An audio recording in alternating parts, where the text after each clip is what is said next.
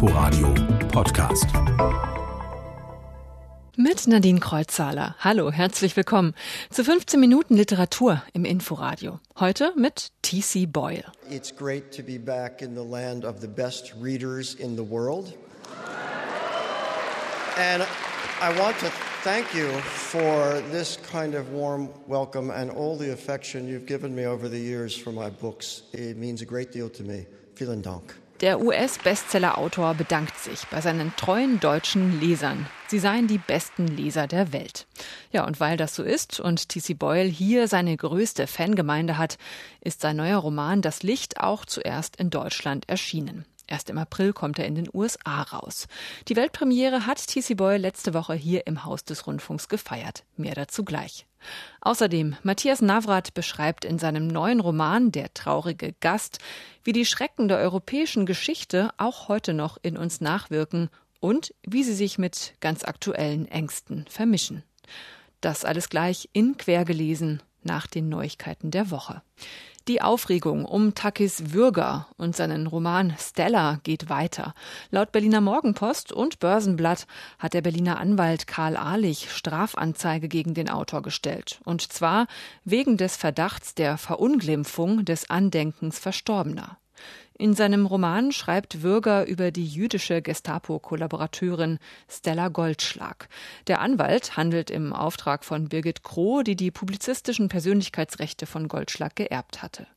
In der Strafanzeige geht es vor allem um 15 Textstellen, unkommentierte Auszüge aus Feststellungen eines sowjetischen Militärtribunals. Der Vorwurf, Würger habe diese Stellen nur deswegen eingefügt, um die Person der Stella zu verschmähen und eine größtmögliche Auflage zu erzielen. Würgers Verlag Hansa möchte zurzeit keine Stellungnahme dazu abgeben. Mehr als die recht öffentliche Ankündigung habe den Verlag bisher nicht erreicht. Die Schriftstellerin Rosamunde Pilcher ist am Freitag gestorben. Sie wurde 94 Jahre alt. Nach einer Bronchitis hat sie einen Schlaganfall erlitten. Das sagte ihr Sohn Robin gegenüber der britischen Zeitung The Guardian. Pilcher war eine der erfolgreichsten Schriftstellerinnen ihrer Zeit mit einer großen Fangemeinde, vor allem in Deutschland. Da kamen ihre Herzschmerzgeschichten vor der dramatischen Kulisse Cornwalls gut an. Diese Landschaft, das Meer, die ganze Atmosphäre dort hatten wahrscheinlich einen größeren Einfluss auf mich als irgendetwas sonst, meinte sie einmal rückblickend. Looking back, I think that it had a much stronger influence on my life, the countryside and the sea and the ambience of that particular place, than almost anything else in the world. Ihren Durchbruch als Schriftstellerin erreichte sie erst, als sie schon 63 war, mit dem Roman Die Muschelsucher, der 1987 monatelang auf der Bestsellerliste der New York Times stand. In Deutschland ist der Name Rosamunde Pilcher der Inbegriff für seichte Unterhaltung. Die mehr als 100 Verfilmungen von Rosamunde Pilcher Stoff fanden im ZDF am Sonntagabend Millionen Zuschauer. Cornwall wurde nicht zuletzt dank dieser Filme zur Attraktion für deutsche Touristen. 2002 erhielt Rosamunde Pilcher für diese dieses Verdienst sogar den britischen Tourismuspreis. Zwei Jahre zuvor hatte sie ihren letzten Roman veröffentlicht. Sie hörte mit dem Schreiben auf, um noch möglichst viel Zeit mit ihrem Mann zu verbringen. Thomas Spickhofen über Rosamunde Pilcher, die vergangene Woche verstorben ist. Auch die Schriftstellerin Leonie Ossowski ist tot. Sie starb mit 93 Jahren in Berlin. Ossowski wurde vor allem in den 60er und 70er Jahren durch ihre sozialkritischen Romane bekannt. Ihr Jugendroman Die große Flatter wurde 1979 ein Bestseller und verfilmt. Ihre Romane, Drehbücher und Stücke waren immer aus dem echten Leben gegriffen. Sie arbeitete auch jahrelang als Sozialarbeiterin und Bewährungshelferin. Bestimmte Themen, die ich schreibe, sind mir wichtig. Sie so unterhalten zu schreiben, dass sie gern gelesen werden, und zwar von einer großen Leserschicht, nicht nur für Rezensenten oder für einen bestimmten Kreis von Intellektuellen oder Literaten. Das interessiert mich überhaupt nicht. Sondern mich interessiert die Masse, die viele Menschen, die das lesen und sich dann mit der Thematik beschäftigen. Das ist für mich wichtig. Leonie Ossowski. Soweit die Neuigkeiten der Woche. Letzte Woche war hier richtig was los im Haus des Rundfunks. T.C. Boyle feierte hier auf Einladung von Radio 1 die Weltpremiere seines neuen Romans Das Licht. Eigentlich hätte ich T.C. Boyle vor seiner Lesung auch für ein Interview treffen sollen, aber fast wäre er gar nicht in Berlin gelandet. Schlammlawinen, Überschwemmungen, Wind und Flugzeugverspätungen machten seine Anreise zu einer Odyssee. Trotzdem wirkte er munter, regelrecht jung und überhaupt nicht wie 70 in knallroten Turnschuhen und Hahnentrittjackett. Sein Roman Das Licht erzählt von Timothy Leary, der Anfang der 60er Jahre die Psychologie revolutionieren wollte und zum LSD-Guru wurde. Erst als Professor in Harvard, dann als Gründer von Kommunen in Mexiko und Millbrook bei New York. Boyle erzählt das aus der Sicht des fiktiven Leary-Studenten Fitz und dessen Frau Joni. Natürlich ist Learys Leben faszinierend. Ich benutze es aber nur, um zu zeigen, welchen Einfluss er auf meine Figuren im Buch ausgeübt hat. Wie er uns vielleicht beeinflusst hätte, wenn wir an ihrer Stelle gewesen wären. Das wollte ich zeigen, dass es jedem von uns passieren kann. Boyle erzählte auch von seinen eigenen Drogenerfahrungen. My own experiences with the psychedelic drugs were a long time ago, in my 20s. LSD habe er zuletzt genommen, da war er 20. Er sei aber ein ziemlicher Kontrollfreak und mochte die Erfahrung nicht. Erst habe er wunderschöne Halluzinationen gehabt, aber dann habe er plötzlich Schlangen aus seinem Bauch kriechen sehen. Außerdem sei sein Verstand sowieso immer schon so aufgedreht, da bevorzugte er doch Substanzen, die ihn runterbringen. I much prefer drugs that brought me down and slowed down this crazy wheel of a mind I have going all the time. So It wasn't very good for me. Was die Recherche für das Buch angeht, hat er lieber darauf verzichtet, LSD nochmal auszuprobieren. Dafür bin ich zu alt. Ich hätte Angst, dass ich komplett den Verstand verlieren würde. Ich verlasse mich da lieber ganz auf meine uh, Erinnerung. Es geht Boyle in seinem Roman auch um die Frage, wieso folgen Menschen einem Guru und wie verführbar sind wir selbst. In diesem Zusammenhang fiel der Name des amerikanischen Präsidenten. Leary und er, beide mächtige Verführer und Anführertypen, die man zwar nicht miteinander vergleichen könne, aber das sind sehr gefährliche Menschen. Und ich habe mich so oft mit ihnen beschäftigt, weil ich dazu erzogen wurde, frei zu denken, nicht irgendwem hinterherzulaufen. Boyle hat Trump sogar mal persönlich getroffen, auf einer Buchmesse in Las Vegas, da saß er mit ihm auf einem Podium, 1990 war das. Trump hatte gerade den zweiten Teil von The Art of the Deal veröffentlicht nicht selbst geschrieben. Der Autor, der habe auch auf dem Podium gesessen, aber Trump habe dessen Namen dauernd vergessen. Ja, zwei Stunden seien das gewesen, sagt Boyle. Alles ganz okay. Aber hätte er damals schon gewusst, was kommt? Wer weiß. And all right, so we spent two hours together. Had I known though. T.C. Boyle war hier in Berlin, um die Weltpremiere seines neuen Romans Das Licht zu feiern. Erschienen ist das Buch in der Übersetzung von Dirk van Gunsteren bei Hansa. Matthias Navrat sagt über seinen neuen Roman Der traurige Gast, er habe in Abgründe geblickt, in eigene, aber auch in menschliche. In welche Abgründe? Darüber habe ich mit Matthias Navrat gesprochen. Der Schriftsteller lebt in Berlin, ist 39 Jahre alt, in Polen geboren und mit zehn Jahren mit seiner Familie nach Bayern gekommen. Genau wie der Protagonist in seinem neuen, seinem vierten Roman, einem Berlin-Roman. Der Ich-Erzähler begegnet hier verschiedenen Menschen, die ihm ihre Lebensgeschichte erzählen. Darunter die polnische Architektin Dorata, die sich seit Jahren nicht mehr aus ihrem Stadtteil Schöneberg herausbewegt hat. Sie kommt aus Polen, ihre Familie wurde von den Sowjets nach dem Zweiten Weltkrieg aus ihrem Heimatdorf vertrieben.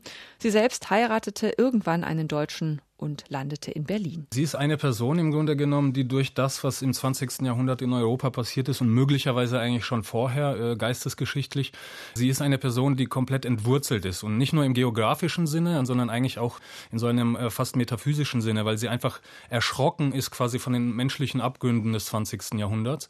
Und am Ende ihres äh, Lebens fängt sie an, in der Großstadt Berlin sich zurückzuziehen von allem. Die menschlichen Abgründe des 20. Jahrhunderts, die Kriege, die Vertreibungen, Erfahrungen, die Schrecken, verdrängte Traumata, all das spiegelt sich in den Figuren des Romans wider. Im zweiten Teil, da steht die Stadt Berlin mehr im Mittelpunkt. Und mittendrin passiert der Anschlag auf den Weihnachtsmarkt am Breitscheidplatz.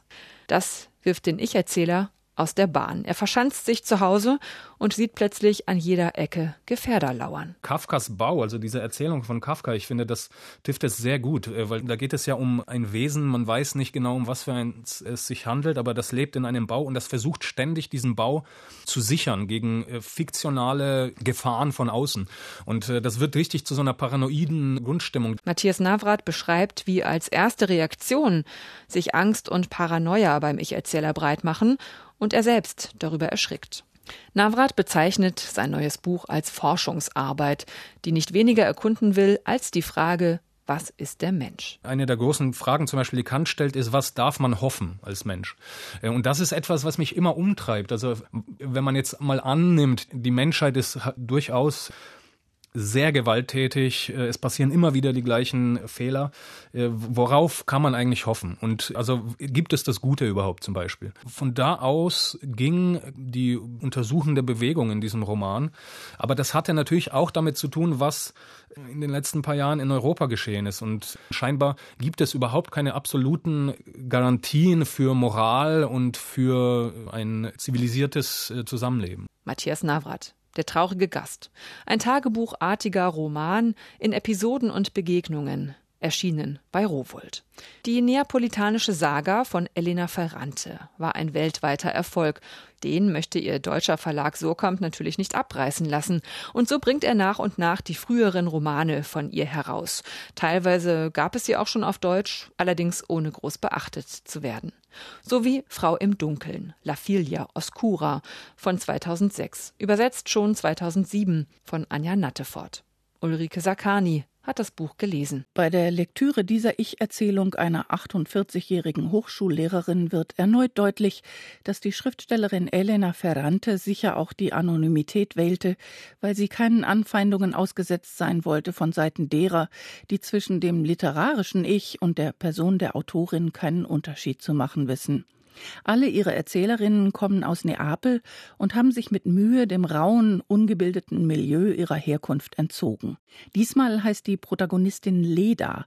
Sie ist Mutter zweier erwachsener Töchter, die beim Vater in Kanada leben. Leda macht allein Sommerurlaub an einem Strand in Kalabrien. Doch halt, der Roman beginnt mit dem Ende dieses Urlaubs. Durch eine Stichwunde geschwächt ist sie mit ihrem Auto in die Leitplanke gefahren. Meine Freunde aus Florenz besuchten mich. Bianca und Martha kehrten zurück, sogar Gianni. Ich erzählte, ich sei aus Müdigkeit von der Straße abgekommen, doch ich wusste, dass die Ursache eine andere war. Ich hatte etwas Unsinniges getan, über das ich, eben weil meine Tat so sinnlos war, mit niemandem reden wollte. Dass es sich bei Bianca und Martha um die Töchter und bei Gianni um Ledas geschiedenen Ehemann handelt, weiß man noch nicht. Zunächst erzählt sie von der Erleichterung, die sie verspürte, als ihre Töchter zum Vater nach Toronto zogen. So jedenfalls stellt sich Leda zuerst dar. Dass sie keine wirklich verlässliche Erzählerin ist, sondern mit großen, nahezu psychotischen Verdrängungen durchs Leben geht, wird erst allmählich offenkundig. An ihrem Urlaubsort trifft sie eine Großfamilie aus Neapel. Eine junge Mutter, Nina, und deren kleine Tochter Elena gefallen ihr. Die Dummheit, die Leda begeht, besteht darin, Elenas Puppe an sich zu nehmen und sie auch nicht zurückzugeben, als sie sieht, wie untröstlich das Kind über den Verlust ist. An einem Regentag begegnen sich alle im Spielzeugladen. Und hier offenbart Leda plötzlich etwas, das sie eigentlich vor sich selbst geheim hält.